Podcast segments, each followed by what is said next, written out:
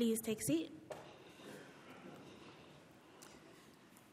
The reading is from Jeremiah chapter 31, from verse 1 to 14, and can be found on page 792 in the Red Bibles. We have Bibles in other languages and versions available at the back, and page numbers for those are on the screen. So, Jeremiah 31, starting at verse 1. At that time, declares the Lord, I will be the God of all the families of Israel, and they will be my people. This is what the Lord says The people who survive the sword will find favor in the wilderness. I will come to give rest to Israel. The Lord appeared to us in the past, saying, I have loved you with an everlasting love. I have drawn you with unfailing kindness. I will build you up again, and you, Virgin Israel, will be rebuilt. Again, you will take up your tambourines and go out to dance with the joyful. Again, you will plant vineyards on the hills of Samaria. The farmers will plant them and enjoy their fruit. There will be a day when watchmen cry out on the hills of Ephraim, Come, let us go up to Zion, to the Lord our God. This is what the Lord says. Sing with joy for Jacob, shout for the foremost of our nations. Make your praises heard and say, Lord, save your people, the remnant of Israel.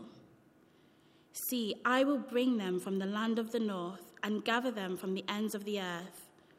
Among them will be the blind and the lame, expectant mothers and women in labor. A great throng will return. They will come with weeping. They will pray as I bring them back. I will lead them beside streams of water on a level path where they will not stumble, because I am Israel's father, and Ephraim is my firstborn son. Hear the word of the Lord, you nations. Proclaim it in distant coastlands.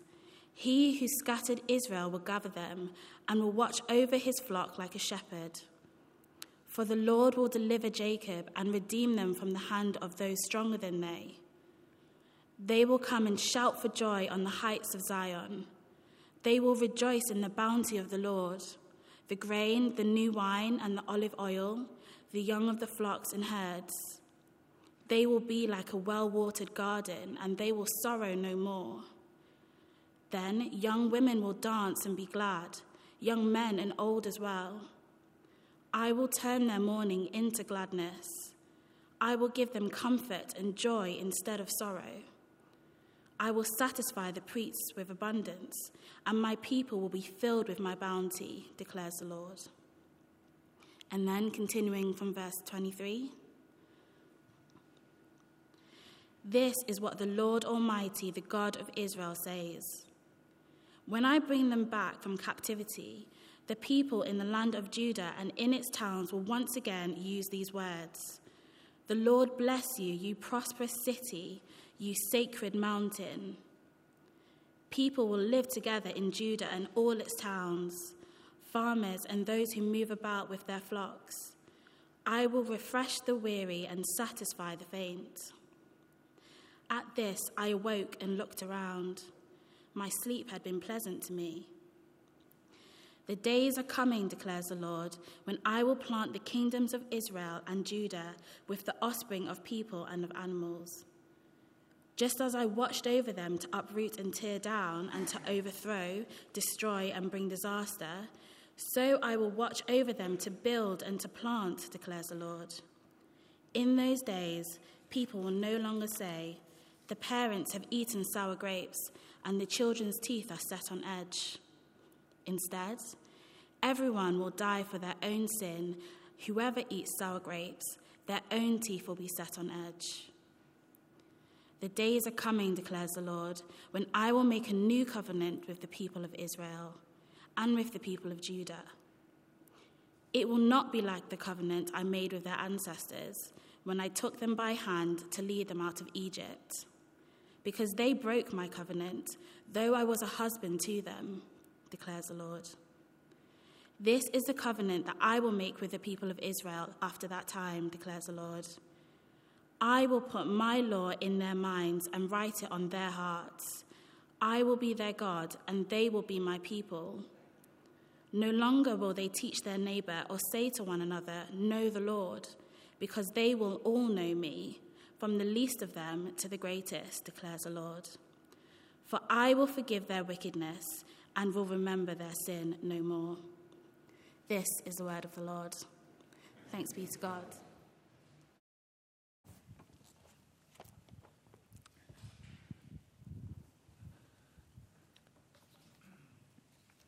Thank you, Rose, for that um, reading. Um, and please keep uh, Jeremiah open. Uh, we're not going to look at all of the verses in, uh, that, that, Rose read for us. Um, sad, though, sad though it is, there's some wonderful verses there. I've loved you with an everlasting love. I mean, that's a sermon in itself, and I'm afraid I cannot go there this morning. But well done for. We're going to just look at verses, really concentrate on 31 to 34, which is what, three verses? Should be really simple. So this is, you know, you can feel your heart lifting, can't you? It's just three verses, Steve. Yeah. Yes, amazing what you can say on three verses. But well done for staying in, in with Jeremiah. And um, we've, we've reached, in a sense, the, the, the key point, the, perhaps the, the, turning point, the climax, maybe. Um, and really, from 31 right through to the end, it's sort of almost uh, one theme, somebody has said. But we've reached this amazing point where if you look back to 27, you'll see that um, uh, just as I, verse 28, just as I watched over them to uproot and tear down. Do you remember the very first sermon we had? Uh, and Tim was f- saying, you know, it's going to start with uprooting and tearing down. We had a lot of that. Well, now uh, I will watch over them to build and to plant what we're going to hear about is something that is going to build up the people of God. And what is to be planted is a new future. And the new future is a new covenant, a new agreement. And that is what we're thinking about this morning. Just what is that new covenant? Because it's, it's the thing that you and I are in. It's, well, what is a covenant? A covenant is an agreement between two parties. So, yesterday, I if anybody here, yesterday in church, we had a wedding. And uh, it was John and Sophie. They were married. And amongst all the celebrations, the kiss, the cake, and the dress, they entered into a covenant. And all the key elements of a covenant were there. So we, know, we, we knew who the two parties were. Um, James was taking, did you know it was his first wedding? To take, that is, obviously not his first wedding, you know, he's been at, but uh, his first one to take, and, uh, and James got them to say their names, so we knew who the two parties were. Um, we knew the conditions. They had to be faithful to each other as long as they both shall live. We knew the promise of, uh, uh so we knew the promise of blessing if they do. It's a binding union of love and uh, maybe the Lord would, would grant them children as well. And then we had the sign of the covenants, the outward sign of the covenant, which is the rings. That's right. I think there were two rings. Two rings? There were two rings. So, uh, well, now, when God makes a covenant, um, those elements are there. Uh, and uh, I could go into, into detail on the elements, but his, his first covenant, his first agreement with how he was going to relate to his people and how his people had to relate to him, that started with Adam.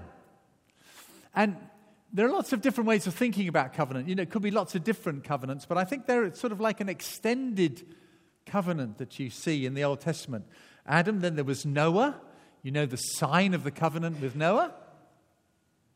Yeah, rainbow, yeah. Then there was a covenant with Abraham, promise of blessing, of course. And you know, the sign of the covenant there was something not so public, something very private. It was circumcision.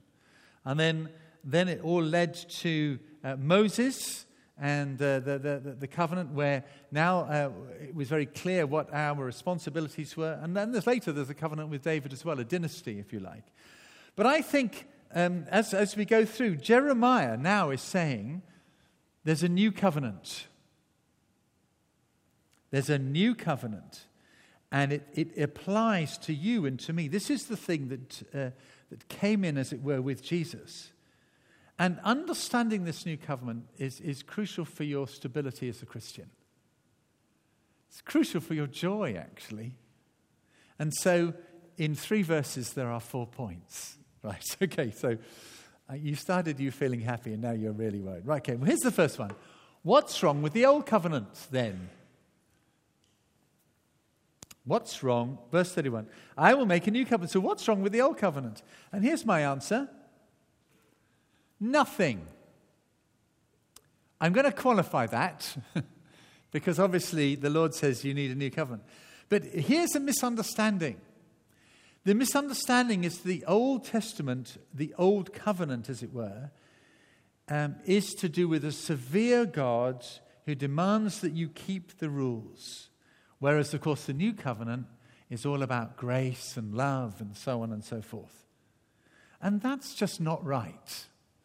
Um, you can see in this passage um, how God described the covenant at the stage of Moses with, with, with, with the people and with Moses. Look at verse 32. It will, I will make a new covenant with the people of Israel and the people of Judah, so they'll both be joined together.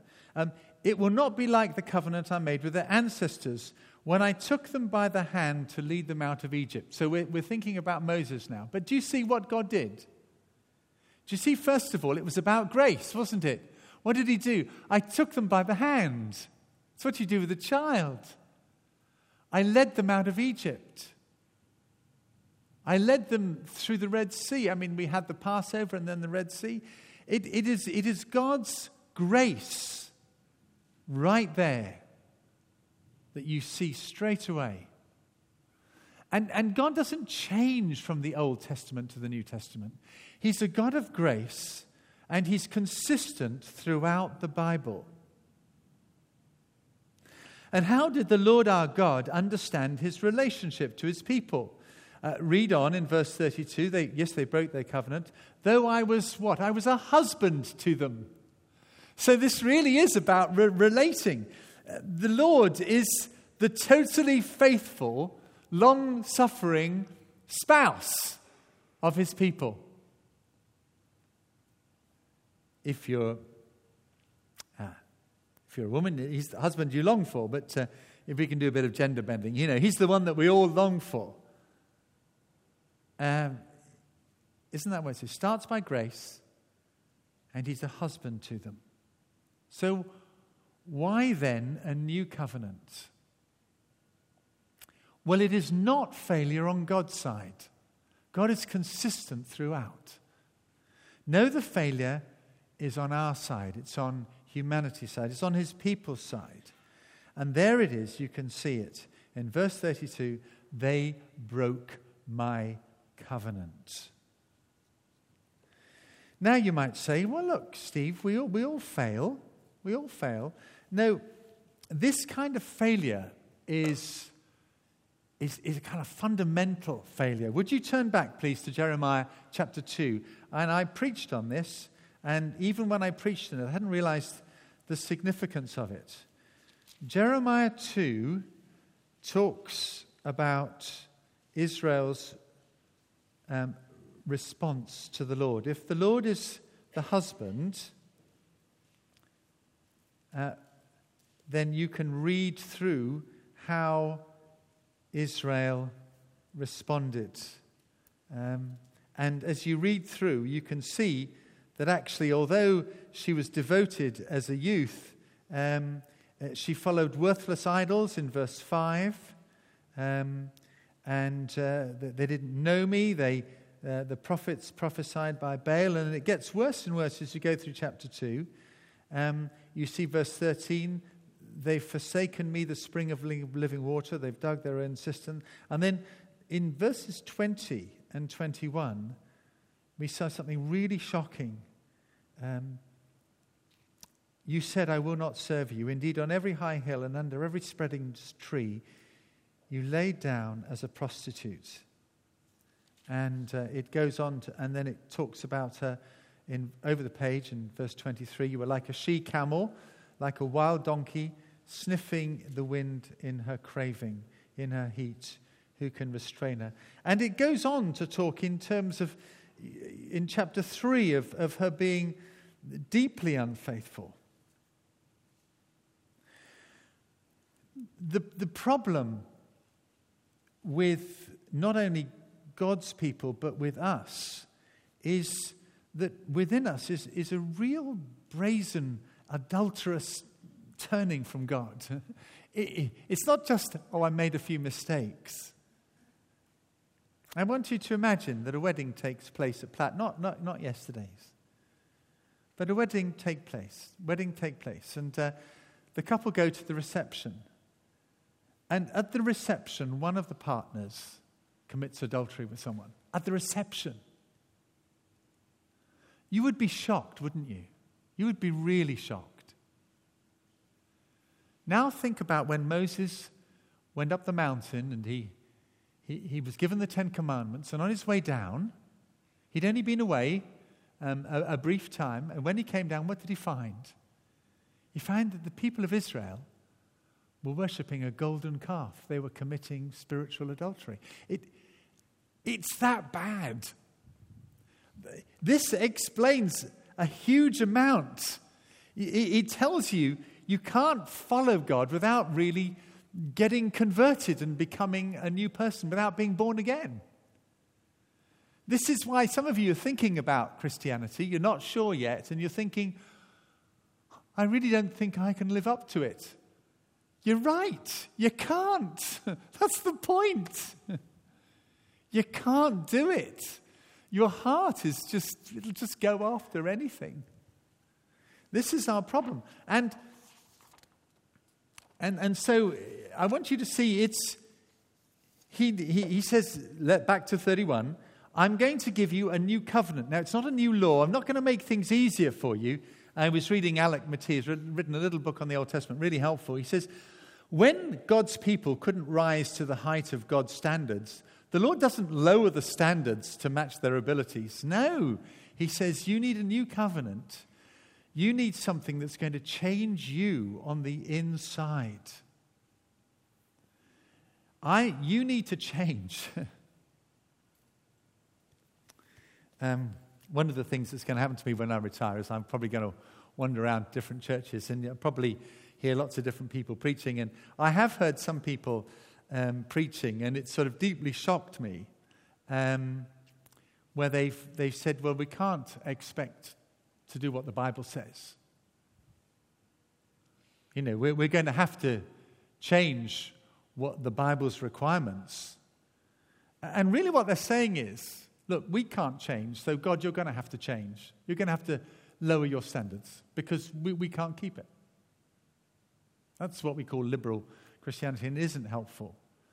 Um, and because the gospel, the new covenant, is saying God knows you can't change. He has this wonderful, but holy demands. He says, But I'm going to do something in you that will make you want to keep my law. Some people have even uh, suggested you unhitch the Old Testament. There are some, some writers in in America that have used that very phrase. Let's unhitch the Old Testament. We can't do that. But the Old Testament is full of God's grace. And it's full of God's moral character. So, what is needed is not for God to change, but for us to change. Do you see that's so important? If we, if, if we start to sort of change the Bible and snip bits out, which is what happened actually to Jeremiah's book. What you're really saying is you want God to change. No, no. God, God's not going to change. The new covenant is about us changing. It's about God doing something in us. So God is consistently gracious, but they broke the covenant. What is needed is not for God to change, but for us to change. So, what is the new covenant? Here we are. What is it? What's good about this new covenant? Everything. I want to tell you, it is a miraculous, supernatural thing.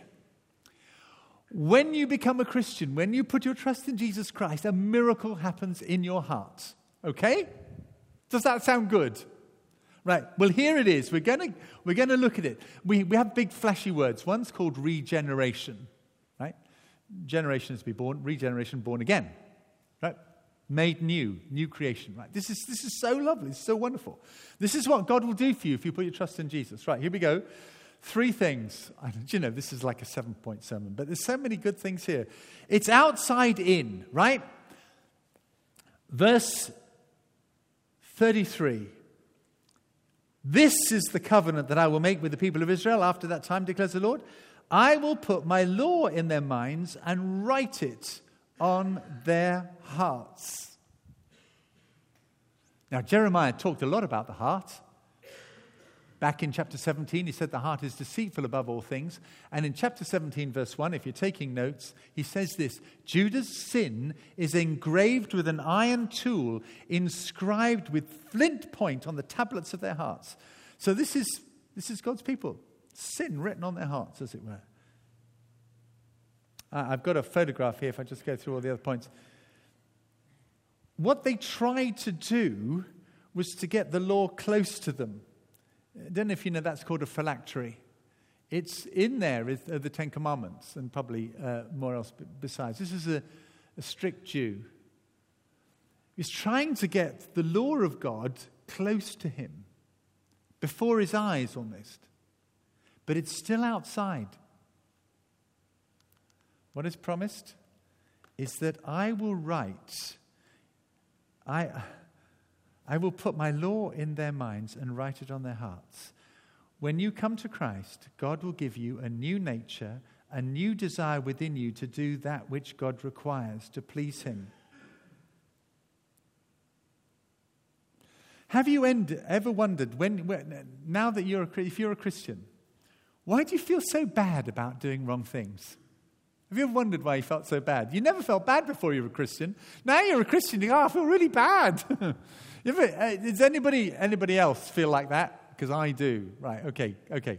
We're relating. Good, that's good. We're connecting. Well, the reason is it's against who you really are now. Okay, I know it's small and weak, that new nature maybe, but it's there. That's who you are. You have a new heart. And when you go against that, that's why you feel bad. So God is going to give you a new heart on the inside. That is a lovely, lovely thing. It's a new desire for God, a new nature. Secondly, you're going to get closer in. You're going to get the relationship you always wanted. Do you see? It goes on to say, I will be their God, and they, and they will be my people. Or let me put it in the personal I will be your God, and you will be my people. No longer will they say, Know the Lord. They will all know me I was reading again a commentary on this, and uh, that little phrase, to know the Lord, it's quite different from knowing about the Lord. Knowing a person is, is intimacy. When the Bible says in the Old Testament, um, it often uses the phrase, Adam knew his wife Eve. And when we read that, we think, well, that's all about sex, isn't it? Um, and uh, it's, it's, it's, it's not really a coy way of talking about sex, it's, it's telling you what sex is for. Sex is a sign of the deepest person to person intimacy. Right? By the way, that's why we teach that sex belongs only in marriage. Because it's not good for you to join up and then actually not really be joined together. Right? If you're going to join up, then commit yourself publicly and then let sex be the glue that shows that you are one. But, but hold off before then. Hold off. And, and casual sex is just even, even worse because what, what you're doing is you're joining up and then in the morning you're tearing off again. Which is why nobody's ever really satisfied with that.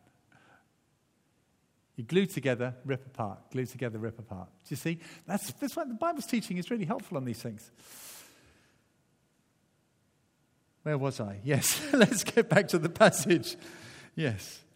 Sex is intended to give both parties intimacy. So when God says, I will be your God and you will be my people, he's saying about you, you are my most treasured possession. And here's the miracle in your weak and faltering way, you miraculously find that you want to say the same to him. Have you ever got to that point in your Christian life where, you know, you've just don't know what to do, you don't know what to turn, and you're really stuck. And in the end, you say, Lord, I don't know, but I just, I need you. It's you I want. Have you ever got to that point where you've ever kind of said that? It's you I want. I, you know, it all seems to be falling apart, but it's you I want. I've discovered that. Isn't that a, that's a lovely moment? What it's saying is the old new nature, the new nature's there. He says, You are his treasured possession. And you're beginning to say, Do you know what? I think you are mine too. I think I see the beginnings of a new heart here. It's lovely, that, isn't it? You're closer in. It's anyone in. They will all know me from the least to the greatest. Did you notice that? They will all know me. It's open to anybody who will take hold of Jesus Christ. Now, you're not a Christian just because you were born in the UK, right? Or well, anywhere, actually. But, uh, you, you know, you're, you're a Christian when you take hold of these promises. But when you do, it's anybody. And I am on an equal level with the Kurds and the Iranians and the Chinese and the British people that were baptized back in, in we're all on the same level. And with you, we're all on the same level. Anybody in. It's a great and glorious covenant. But how is it brought about? This is the third point. How is this covenant achieved? The answer is in verse 34. We see we're at the end. It's, we're nearly there. The answer is in verse 34. For, the very last bit, I will forgive their wickedness and will remember their sins no more. The wickedness is that uh, deep seated antagonism to God that we talked about that just simply doesn't want Him. That is forgiven. And all the things that we've done wrong, do you see what it says? Um, they will be forgotten. God is going to forgive and to forget. Now, have a little think about that one for a moment. Because what he's saying is that he's going to wipe all your wrongdoing completely from his mind. And you're thinking, how, how can he do that?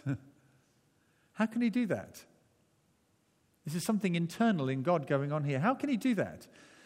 Every recollection that you were once a sinner, right, apart from God, it's gone. Right? He's going to he's going to wipe completely from his mind that you did this or you did that. It's all gone. It's all gone from God's mind. Now, how can God forget when God is God? Now, I mean, I, I love my mother very much, but dear mum has got a memory problem. And we know she's got a memory problem because she will ask you three or four times if you want, if you'd like a cup of tea. You know, say, no, mum. I said no. So mum's got a memory problem. But are we saying the Lord's got a memory problem? The Lord God who created the earth, what's going on? No, something internal has happened in God. Something has caused him to see that whatever it was that was against you is now not against you. It's gone completely. Now, Jesus spells it out in Matthew 26. And uh, uh, when you come to a communion service, you'll notice this. The Lord Jesus says, This is my blood that establishes the new covenant. It is shed, it is shed for many for the forgiveness of sins. What happened in God is that God the Son took upon himself all of those things and so when God the Father sees God the Son, he sees that they have been paid for, they've been dealt with. So I want you to imagine that you're feeling incredibly guilty about something you did in the past. And uh, And, and, and, you say, oh God, you know, I, I just, you know, I, I just feel really guilty about this. And, and God says, oh, well, let me have a look. I'll go to the filing cabinet, you know, look at your file. Gets out the file. Of course, it's obviously on computer now, but anyway, he gets out the file. See? And he says, no, no, I've got no recollection of that against you. I can see that uh, there is a, um, that such a sin uh, was dealt with, but it was paid by somebody else. Uh, it's just a blank sheet here in your, in your file. All gone. Isn't that good? Isn't that good? I told you it would make you joyful. It almost makes me want to cry. So I don't feel worthy, and neither do you. But hey, guess what? Paid for, it's dealt with. And it is completely gone from his mind. He has no recollection. That's what will happen if you bring it up. No, nothing there. And of course, if he forgives your sin, that means that his spirit can come into your heart and mind and make you a new person and uh, write the law on your heart. Now, what does this all mean? Um, what does this all mean? Well, the New Testament fills it out. Um, the two parties, the new covenant is between God and us, but Christ is the mediator of it. Um, the condition is that you simply believe in Jesus. And to believe in Jesus is simply to say to him, Lord Jesus, I put my trust in you today. I, I, I, I see your hand reaching out to me and I take it. I want to be yours. I don't know what it's going to mean, but I want to follow you. That's faith in Jesus Christ. The outward sign of the covenant is now baptism. It's a picture of all your sins being washed away. And actually, um, the, uh, the, the, communion service is a, is a way of re- renewing it, if you see what I mean, and remembering again participation in the, in, in, in the Lord's Supper. Remind yourself, yes, I make nothing in my hand I bring, simply to your cross I cling. And you take the bread and the wine and you take into yourself all that Jesus has done for you on the cross. Right? The blood shed for you, his body broken for you. Just take it in. Yes, Lord, it was on the basis of that, wasn't it? But Jeremiah actually finishes on two blessings of the covenant. Two things I want you to take away. This is, this is what it means to be a Christian. The first is you have an eternal, glorious life. And we are looking onwards now to the rest of the passage. Um, uh, we had to stop where we did, but um, if you read on, it says, This is what the Lord says, verse 35 He who appoints the sun to shine by day declares who decrees the moon and the stars to shine by night, who stirs up the sea so that its waves roar. The Lord Almighty is his name. Only if these decrees vanish from my sight, declares the Lord, will Israel ever cease being a nation before me. This is what the Lord says. Only if the heavens above can be measured and the foundations of the earth be searched out, will I reject all the descendants of Israel because of all that they have done, declares the Lord. Now, that is a lovely way of saying it ain't going to happen. You know, you know, the, the, the sun and the moon are still going to be there. Of course, there's going to be a new heaven and a new earth, and we know that. But, you know, do you see what he's trying to say? It's forever. It's forever, this. Wow. Nothing can separate us from the love of Christ. And here's the final thing you have a social life. yeah, this is really good. I, I, I know, I, I kind of got, I, I had a big smile on this one. You see, because Jerusalem is the, the capital, and this city of God is going to be remade. So look at this. The days are coming, verse 38, declares the Lord, when the city, this city, will be rebuilt from me from the tower of uh, Hananel to the corner gate. The measuring line will stretch from there straight to the hill of Gareb and then turn to Goah. The whole valley where dead bodies and ashes are thrown, and all the terraces out to the Kidron Valley on the east as far as to the corner of the horse gate, will be holy to the Lord. The city will never again be uprooted or demolished. And you're saying, what is all that about? Well, what it's about is that the cursed bits of the city, the, the, the, um, the graveyard and the garbage dump, they're going to be purified. They're going to be made sacred to the Lord. This is a city that's going to be purified. And of course, a city is, you know, you, it, it's where you are with people. And kind of one of the things that blights our life still is that we mess up on our social lives, don't we? And, you know, we, we, we put something on Facebook we should never have done and all the rest of it and so on. And then you unfriend somebody and uh, all of that. But not in this family, it'll be imperfect, I know. But every church should begin to start to feel like this that you have brothers and sisters whom you will be with for eternity, and you will love them and they will love you, and it will be a pure, fabulous, unadulterated love. That's what Jesus brought in. That's the new covenant that Jeremiah promised. And I tell you, do you want to sign up? And I think all of you ought to say 100% yes. it's up to you, but all you've got to do is sign up to it, right? What have you got to do? You, got to, you, you don't do anything, you just sign up to it. Only believe. You see, all of Jeremiah's tearing down was for this one purpose to show you you couldn't save yourself, to show you how, how deeply, you know, sinful we are. Tear down, tear down, tear down. Now, I'm bringing, God has said, God says, I'm bringing in something new. And all I want you to do is to take hold of it. You continue, of course, in obedience, but that's an obedience out of a new heart. You start to want to do what is right. So take hold of it today. Is this not the most amazing thing? I think it is. Let's pray. Dear Lord Jesus, we, well, we pause as we think that you brought this covenant in and you brought it in by your blood.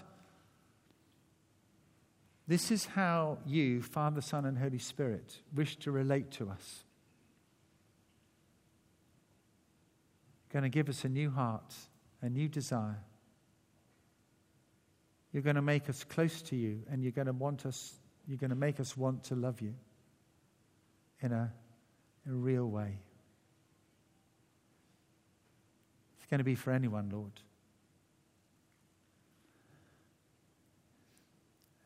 And it's through your death on the cross, Lord Jesus, so that our sins are forgotten forever.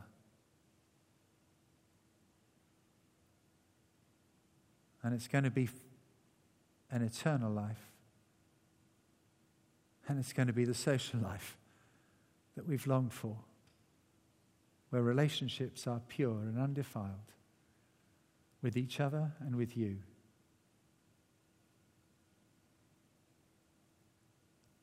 Lord, in our own hearts now, we, we reach out to you and we say, Lord Jesus, I take this to myself. Lord Jesus, I put my trust in you. This is the covenant you brought in by your blood. Lord Jesus, I delight in this. I am a new creation.